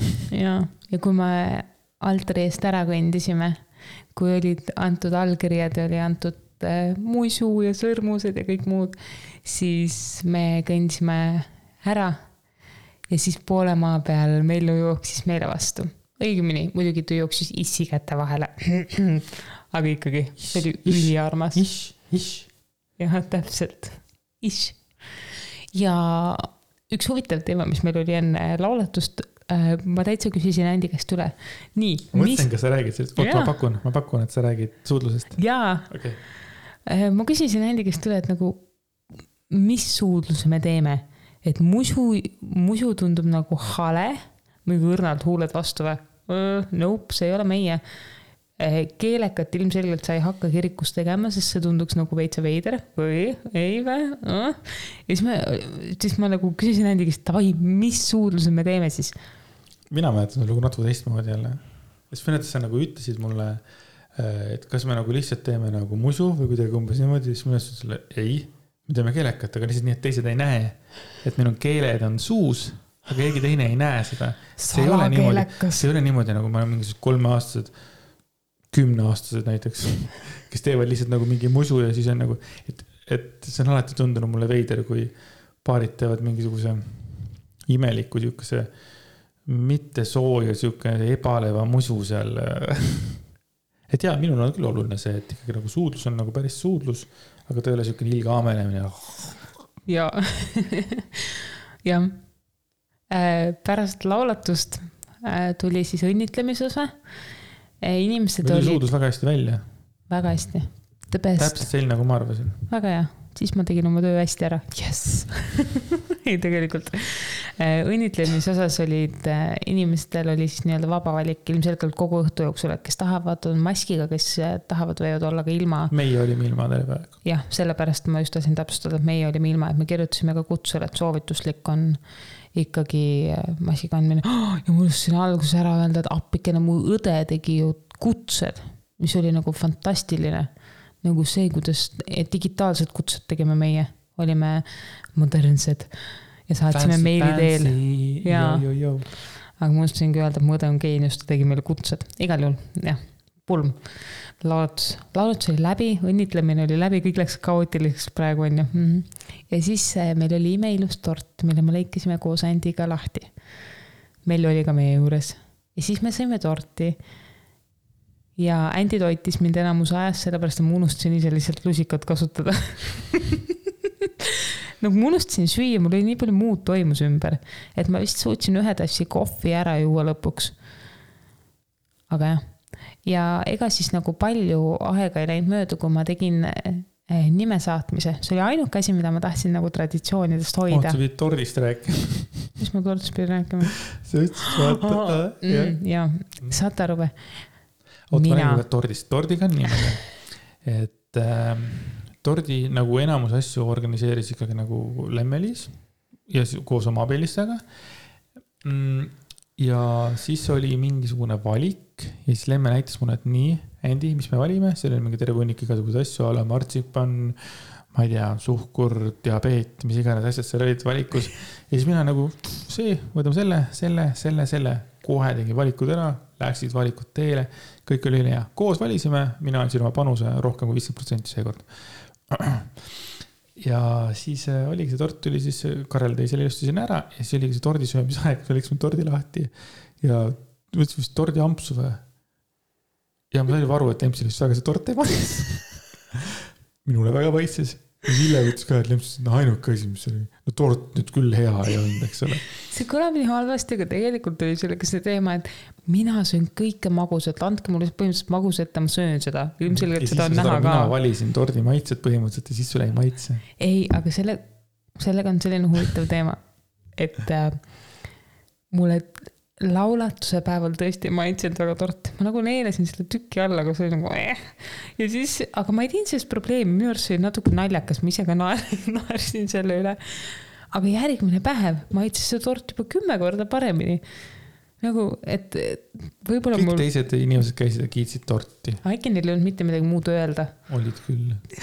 ma arvan, et äh, kui oli olemas seal mõni inimene, kellele see laulatus korda ei läinud, nagu tordi söömine või pildistamine, no pohlad või moos sellest, noh, selles mõttes laiali laastus. aga see laulatus ise oli niivõrd südantlõhestavalt ilus, et ka kõige mm, mitte südamlikumad inimesed mainisid seda. ja see ei ole, seal olid mõned minu sõbrad, kes ei ole nii südamlikud inimesed nagu sinu sõbrannad ja kui need inimesed ütlevad, et see oli imeilus, see oli midagi erakordset ja see oli nagu täiesti uskumatu, siis äh, ma arvan, et selle laotusega ma panin ikka no nii täppi kui täppi, et noh. seda küll, jah. selles suhtes. sellega ma olen nõus. millest ma tahtsin veel rääkida korra, on äh, nime ärasaatmine, sest see oli üks selline nagu traditsiooniline asi, mida me tegime. ja ma otsustasin oma nime, endise nime Aruväli ära saata niimoodi, et ma ostsin tabalukku. ma lasin graveerida ühele väiksele kuldsele alusele oma nime Aruväli. ma ise kleepisin oma väikeste kätega selle uue tabaluku peale selle nime Aruväli ja siis ma kaunistasin selle ära, ma ostsin nagu spetsiaalselt sellised väiksed lillekesed ja kaunistused, äh, pärlid ähm, meie pulmatoonides, milleks olidki siis äh, valge Äh, pastellsed roosakad bežikad toonid ja helesinine. ja siis ma kaunistasin ära selle tabaluku ja siis ma kirjutasin vanematele väikese kirja juurde. ja siis ma laulatusele andsin neile selle tabaluku, et nad nagu mm, kannaksid seda nime hoiaksid või võtaksid selle justkui tagasi nagu hoiule igavesti, põhimõtteliselt. et mul ei ole plaani lahutada, sellepärast kõlab hoiule nagu väga halvasti. aga ikkagi ma justkui nagu andsin neile nime tagasi, ma tahtsin, et see oleks midagi praktilist. mitte nagu mingid õhupallid, mida taevasse lasta, mis on ka väga toredad, mida kõik võivad teha ilmselgelt, aga mina isiklikult ainult tahtsin nagu. kas põletatakse ka nime või? kuidas ma mõtlesin sellele, ma ei tea. ma olen näinud tavaliselt ärasaatmist vees, väikse laevukesega või millegagi. okay,, mina olen näinud näiteks veepõhja. Visatakse ja veepõhja, siis on õhupallid olnud, siis on. see on veits karm nagu. siis veepõhja kivide peale kirjutatakse oma nimetähed ja antakse külalistele näiteks või mingi asja peale kirjutatakse nagu nimetähed ja siis antakse Kohe külalistele. spetsialist ja, ja ma olen ikka käinud, siis on olnud igasuguseid nagu, kellel on näiteks nimi muutunud niimoodi, et, et nagu ma ei tea, a la varem oli Kask ja nüüd temast saab Kasemägi.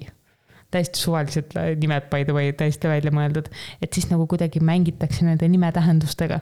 kas see oligi siukese, et ta nimi oli Tamm ja temast sai Tamme või? kes, kellest? näiteks. näiteks jah oligi selliseid ka ei, jaa. et noh, hästi lähedase nagu ja, mõtlen ja, ja, selles mõttes. jah, ja, ja ma olen käinud sellistes. mõtle, kui mu nimi oleks olnud Andreas Aruväle siis oleks Lemmelis muutub Aruväljast Aruväledaks. päris hea. aa, kuule, üks teema veel huvitav siia oh uskumatu. jaa, miks sina, kas meil käis teemast läbi, et sinust võiks saada Andreas Aruväli ei, muidugi me rääkisime sellest, see oli nagu selles mõttes nagu naljaga mm,. Äh, mis mulle tundus nagu veider selle juures, esiteks nagu siin on mitu asja, esiteks on see, et minu õde ei ole jääger. mis tähendab minu selles mõttes nagu isa nimi või Ehm, seal on ikkagi mingi, noh, seal on ikkagi mingi tähendus, et mina ainsa nagu selles mõttes nagu meessoost pärijana tegelikult annan seda nime edasi. et kuna ma olen elus igasugust šetta teinud, siis eh, tõesti võib-olla oleks mingis mustemas kohas olnud mingi, ma ei tea, kakskümmend aastat tagasi, viisteist aastat tagasi, võib-olla tõesti. vahetame nime ära, mis seal on mm.? Aga ma ei taha, ma arvan, et siiski jäägri nimi võiks nagu edasi noh, alles jääda. suure tõenäosusega Miia Melissa ka mm. -hmm. et. minul on midagi selle vastu. aga Andres Aruväli oleks kõlanud hästi. ja see ei ole tegelikult mingisugune, ma arvan, et see ei ole mingisugune macho asi, et, et ma nagu ähm,, ma ei tea ei, ma arvan, et ikkagi Jääger on väga õige valik. Absoluutselt, ma olen tegelikult väga nõus. lihtsalt tõesti, nagu sa ütlesid, Andreas Aruväli kõlas nagu väga uhkelt või väga mm. lahedalt aga mul ei ole mitte midagi selle vastu, et olla jääger. Äh, see on väga vahva. Ma, mul käib aktiivne dokumentide ja värkide vahetus praegu, nii et ma üritan lihtsalt sellega hakkama saada. dokumente lemmega, üks jääger vahetab Aruväli vastu, no tema jääger näeb ikkagi Aruväli. ja, jah, umbes nii. ei, Andres Aruväli kõlaks tõesti hästi, selles mõttes see on ainult nime kõla pärast. ma oleks seda nime tahtnud vaata. jah, kõla oleks olnud äge mm. -hmm.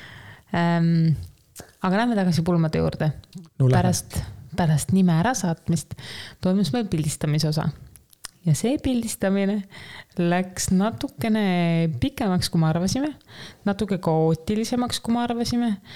aga see oli selles suhtes meie enda tegemata töö, et kuna asju oli nii palju kuidagi, mida orgunnida, siis ma nagu vist ei suutnud päris fotograafile öelda seda, mida ma nagu, kuidas ma ette oleks tahtnud või kuidas ma ette kujutasin, et see pildistamine võiks olla? ettekujutuses oli pildistamine niimoodi, et kõik käib siiski natukene kiiremini, palju kiiremini ja võib-olla natuke organiseeritumalt, et, et me pildistamise kohaks valisime selle kiriku sama koha, kus me laulatud, seal ees, sest seal oli valgus oli ilus ja tegelikult see nagu annab seda vibe'i edasi.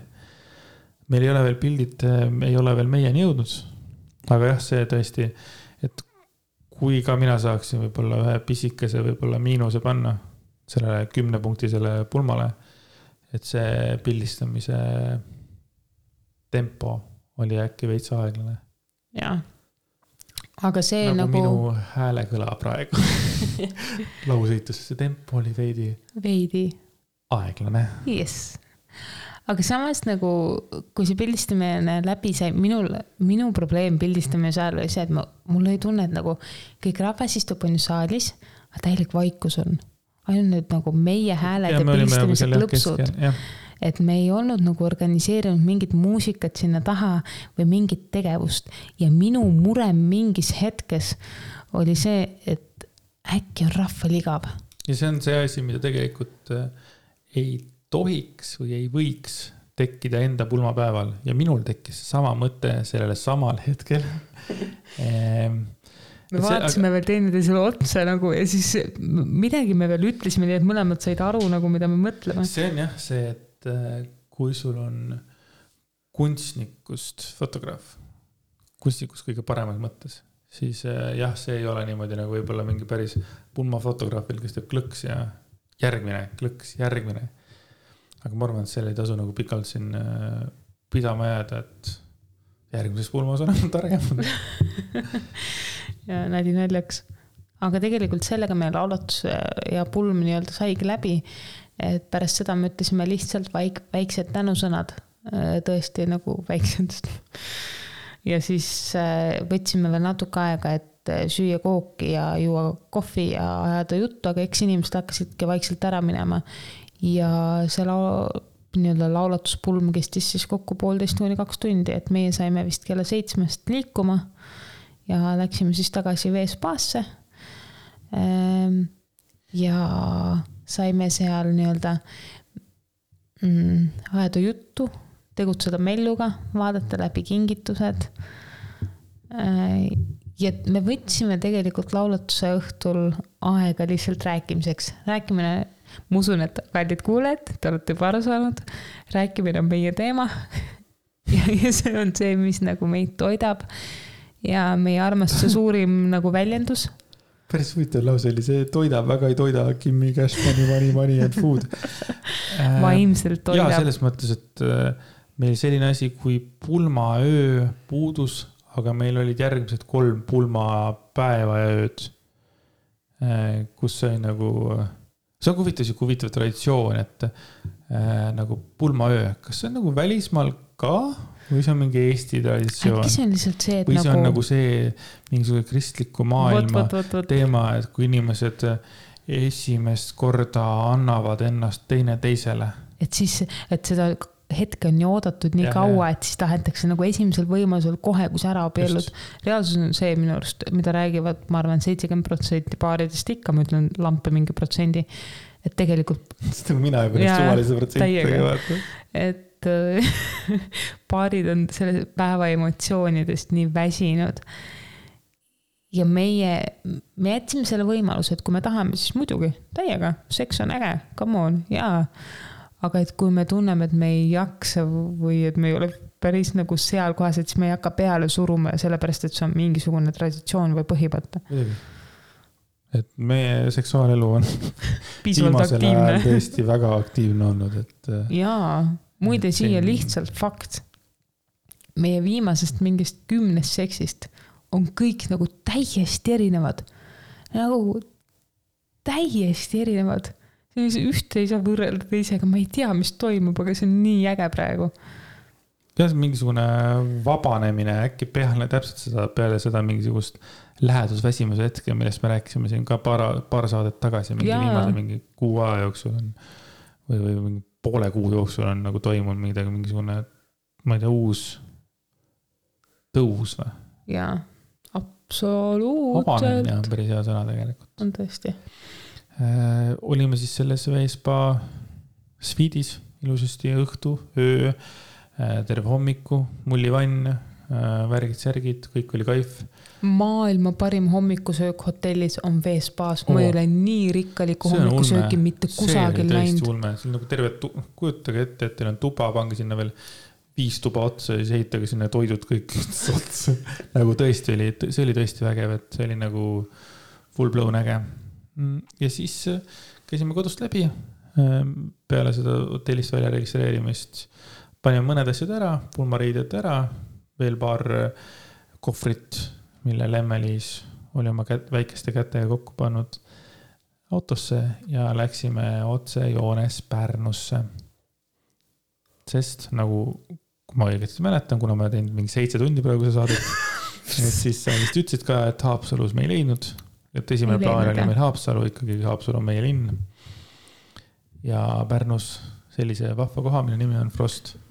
Butiikhotell. just, sellest me rääkisime rahast, räägime siis, sest kohast ise ka. koht ise oli üliäge. Pärnu kesklinnas. üliäge teenindajad olid seal üliägedad. fantastilised. meid nagu oodati, meid hinnati, meie tundsime ennast seal hoituna. ja eh, hommikusöögid seal olid väga nagu privaatsed ja personaalsed ja väga-väga maitsevad, maitsevad, aga nagu tagasihoidlikumad kui veespaas, aga see sobis sinna keskkonda ideaalselt. Ehm, ja siis, eh, kui me laupäeval oli meil laulatus, siis pühapäeval me sõitsime Pärnusse ja eh, veetsime esimese õhtu, käisime Stefani pitsas söömas, mis oli ulme. meil on Mellu olnud kaasas ka, just saying. Jah, Mellu on kogu aeg kaasas ja Stefanisse jõudis oli see tegelikult täielik üllatus, et me teame, et Stefani on nagu pöörane koht suvel aga et see talvel sama pöörane on peaaegu, see oli meie jaoks üllatus, me pidime seisma järjekorras, ootama. kuigi seal olid kõik lauad kinni minu arust, mina ei näinud, et seal oleks äh, koroona tõttu mingeid laudu olnud nagu suletud, minu arust kõik lauad töötasid. Pärnu koha pealt üks huvitav fakt. Stefanis olid jah, need äh, ettekandjad olid maskidega, aga laias laastus me räägime ikka väga vähe maskidega inimesi, Pärnus on nagu täiesti pohlad või mood inimesed sellest koroonast vist. jaa, nagu tõesti, kui sa vaatad linnapilti ka, kui me käisime jalutamas, mingi võib-olla kahekümnel protsendil kõikidest inimestest, keda me nägime, oli võib-olla vahepeal mingi mask ees, noh. et see on ikkagi Tartuga võrreldes väike, väike number, aga noh, igal juhul, jah. Meil oli siis selline butiigisviit apartment stiilis ja seal me pesitsesime mõnuga Eh, esmaspäeval ehk siis teisel päeval Pärnus me hommikul käisime mere ääres jalutamas.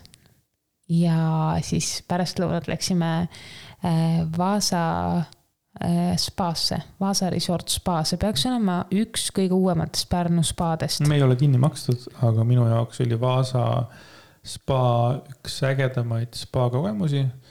Ehm, suureks põhjuseks oli see privaatsus, kuna seal seal kohas meie õnneks oli mingisugune kaheksa kuni kümme inimest ja see koht ise ei ole suur, aga piisavalt suur selle kümne inimese jaoks nagu ideaalne äh,. miks ma sellest üldse räägin, ma arvan, et seal oli üks äh,, üks võib-olla ilusamaid hetki minu jaoks. oligi Vaasas, kui äh, muidu me olime terve aeg koos, meil oli väga vahva, mina, Mellu, Lemmelis, meil sai pulli, meil sai nalja, meil oli lõbus, meil oli mõnus, meil oli soe, meil oli äge. Mellu kaifis sajaga. ja siis, kui ma mõtlesin, et okei okay,, ma lähen võtan veits nagu päris sauna ka, aga kuna see saunas täpselt otse nägi sinna vette. ja ma istusin seal saunas, noh, mingid suvalised inimesed, et seal mind saun ei kottinud ja ma kuidagi nagu vaatasin, otsisin nagu silmadega teie, kus teie parasjagu olete. ja siis täpselt sel hetkel nagu ma soovisin kuidagi, te tulite täpselt sinna nagu et ma nägin otse saunast, nägin teid, teie nägite mind. ja, ja siis oli jälle selline, no see oli nagu umbes samasugune, peaaegu samasugune hetk nagu siis, kui Lemmelis tuli altari poole, et see õnn, mida ma tundsin, kuidas mind on õnnistatud sellise perekonnaga ja kuidas ma vaatasin teid, kui sa naeratasid mulle, siis te lehvitsite meeluga mulle ja ma räägin, mulle siis saunast oli täiesti suva. siis vaatasin teid, mõtlesin, et see ei ole nagu, see ei ole okei okay,, et nagu keegi, kellelgi on sellist, ma ei tea, õnne lubatud siin maa peal. ja just see, sel hetkel ma tundsin ennast nagu mingi üliõnnelikuna. ma arvan, et selline, ma usun, et see oli see üks suur põhjus kuidagi ka, miks see koht mulle nii sügava mulje jättis, et koht on koht ikka, aga see atmosfäär ja see ja see äkki selle, see hetk ja üldse kogu see, noh, kogu see olek seal, see oli nagu täiesti seletamatu, ma ei saa tegelikult seda emotsiooni siin välja anda, mida ma nagu sel hetkel tunnen, kui, kui neid hetki ei ole palju, võib-olla. ära sa valesti aru, neid hetki ei ole palju, kus ma tunnen ennast nagu õnneliku õnnelikuna, saad aru, kus ma nagu süda rõkkab õnnest. siis nagu see oli jälle üks hetk.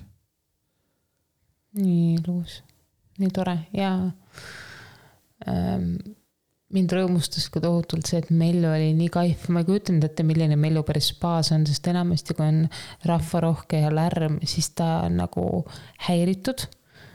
aga arvestades, et vaata, mullivannid teevad häält ja kõik see kaja, mis seal ruumis on, on hoopis teistsugune, Mellu kaifis täie lauluga. ja kui oli ka aeg ära minna, siis ta ei nutnud kordagi. ma olen nagu ikka näinud seda, et nagu lapsed röögivad, kui nad peavad ära minema kuskilt lõbusast kohast. Nope, meil oli täiega chill, ta oli nagu kogu aeg nalja, nägu nalja täis. ja see tegi nagu endal ka nagu temaga tegutsemise palju lihtsamaks. ja täpselt see, et meil oli sinuga ka nii nagu vahva, et me saime kordamööda tegutsesime Melluga, mõlemad said nagu natuke oma aega, aga samas me olime nagu kogu aeg koos. et ei olnud see, et ainult ei, üks vahva. tegutseb hästi, Melluga. hästi vahva, ma see on ikka tõeliselt, noh, see oli ikka tõeliselt äge käik. et äh, järgmine päev äh, oli ka, päeval tšillisime ka vist niisama, olime kuskil linna peal. üritasime natuke jalutada jah, aga tuul oli ilgelt külm. ja peale Mellu tudu siis äh, mõtlesin, et okei okay,, aga pane mullu, meil oli äge spaaskäik, võtame järgmise spa ette. ja mis meil järgmiseks spaaks oli? piltide järgi valisime Viiking spa. just äh,, palju suurem palju-palju suurem palju,, palju-palju rohkem rahvast oli seal. Äh, aga seal oli ka sihuke hästi mõnus sihuke dim the lights äh, stiilis, äh, kõik see valgused ja, ja, ja, ja kõik see, tegelikult oli see, oli ka väga äge. Ehm, loomulikult see nagu minu jaoks seda eelmist spaad sa ei saagi, see on umbes samamoodi nagu sa käid ükskord kinos ära ja sa lähed kohe nagu uuesti kinno, sa ei saa sedasama elamust, vaata.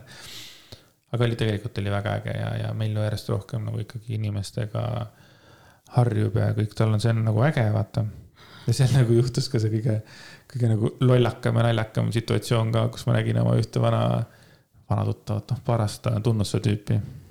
kes oskab öelda kõik kõige kohatumaid asju, mida üks inimene nagu teeb ja ma saan aru, et see, et see tüüp on selles mõttes nagu cool, et ta nagu ta nagu ei saa aru, et ta nagu kuidagi valeid asju, ta ei tee nagu kellelegi nagu, nagu nimelt liiga, vaid ta lihtsalt ongi selline, ma ei oska, no kuidagi nagu lapse suu, kes nagu ise väga ei kuula, aga ta nagu, nagu kuidagi nagu räägib või kui küsib vahepeal, siis ta nagu ei kuula. ja ma tean ka, et ma nagu korduvalt temaga nagu rääkinud sel hetkel, ütleme, kui ma Mellu äh,, Mellu isaks sain siis nagu ma rääkisin sellest ja, ja siis temal parasjagu oli, naine oli rase ja rääkis ka ja noh, ta teadis tegelikult, mul on tütar ja ma olen korduvalt rääkinud sellest ja veel mitu korda jõusaalis sellest rääkinud. ja siis äh, saime nagu seal juhuslikult kokku, kaks Tartu meest, mõlemal lapsed süles ja siis nagu vaatab meile, et noh, kui, kui vana, kui vana siis poiss on? no mõtlesin, et no ta on tüdruk, tal on lihtsalt vähe juukseid et kuna tema tütrel oli, kuna tema tütar oli vist umbes aastane või, või, natuke alla selle ja oli mingi pats oli juba peas ja juuksed nagu vohasid. ja siis oli, see oli jälle siukene hetk, et nagu, et üks osa nagu oleks tulnud jalaga lihtsalt munadesse lüüa öelda, et tegelikult või. aga, aga jälle mingi situatsioon, et sa ei oska nagu reageerida, samas ma, ma ei taha nagu enda kuidagi tuju nagu ära lasta, noh, noh ja inimelikult ma saan aru võib-olla, miks nagu äh, Äh, segi aetakse, aga, aga miks on üldse vaja sellist nagu kommentaari teha või miks, kui. kui see ei ole kindel soos, siis ütle laps aga, aga just või... alustame sellest, et kui ma mingi kolm-neli korda me oleme rääkinud oma tütardest, onju. ja siis ta vaatab otsa, kui vana see poiss on, nagu. nagu tegelikult ka nagu, nagu, nagu kui loll saab üks inimene olla, ütle lihtsalt, et noh, kui vana siis, ma ei tea, linnupoja on või kui vana siis lapsuke on või mis suvaline sõna sa paned sinna otsa. Et noh, ma ütlen, see isiklikult ei solva mind, aga, aga kuna see oli seesama inimene, oleks mingi ükskõik kes teine inimene, aga seesama inimene, kes on nii palju lolle lauseid mulle öelnud lihtsalt. noh. jaa, muidugi, see on selline veider ja situatsioon ikkagi nagu ühest küljest nagu saad aru, aga samas eh, on seda vaja või?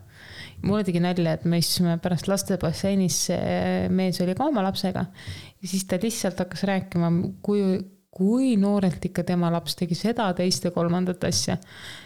ja siis ma mõtlesin nagu, et okei okay,, et noh, et ma kuulan viisakalt ära, ma midagi Mellu kohta ei öelnud. aga peas käis see mõte nagu, et okei okay,, et sa lihtsalt tahad nagu kiidelda või? kui äge laps sul on, et kas me tõesti oleme jõudnud nagu sinnamaale, et. juba, juba, juba., saad aru, meil on mingid aastased lapsed umbes juba mingi inimene tegelikult hakkab nagu. lapsevanemad veel hakkavad võrdlema, kellel on parem laps või, kes on osavam või kes areneb kiiremini või? nagu ähm,. ja jälle teise, teiselt, teistpidi vaata, ma saan väga hästi aru, et on inimene oma lapse üle uhke, ta lihtsalt räägib, on ju seda, aga see on jälle see, kuidas räägitakse, kui palju, ütleme, huvi tuntakse, siis on mingisugune minevik ka veel ja kogu see kombo tegi kokku lihtsalt siukse. ja, siis minu arust isegi, kui ta vist ühe lause küsis sinu käest, siis ta ei kuulanud, mida sa ütlesid, mis tähendab seda, et tema lihtsalt tahtis rääkida mm. -hmm ja oma lapsest, okei okay,, no räägi siis. see, see võib praegu kõlada, et see nagu rikkus meie päeva ära, ei rikkunud, see andis meile hiljem väga palju ühtsustunnet lemmaga juurde. ja me lihtsalt muigasime selle peale, sest see oli selline veider situatsioon, aga, aga mind natuke hirmutab see, kui on ikkagi nii palju lapsevanemaid, nii palju, ma nägin ühte. just, just, just, see on päris hea, super.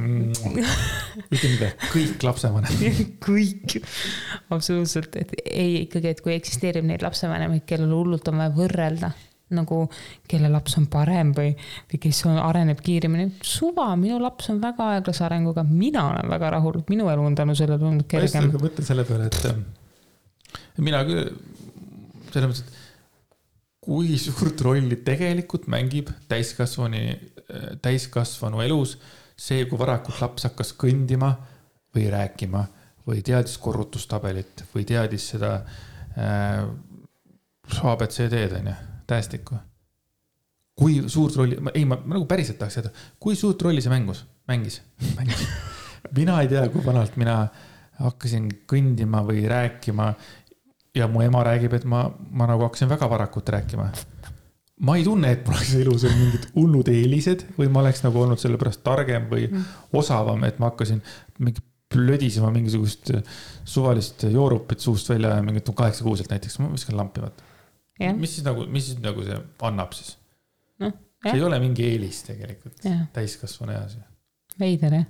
aga vanemale siis on, oi, näed, minu oi, laps, tead, oi, tead, sa mõtlesid küll on hea, et meie, meil on selles mõttes nagu veitsa aeglasema arenguga, et siis, siis kuulevad need inimesed meie saadet ja mõtlevad, näed, oi, aga minu laps ikka hakkas palju varem, no just, palju õnne, ma olen nii õnnelik, et sinu laps hakkas varem, varem tegelikult, et ma loodan, et tal on ka kõik muu korras.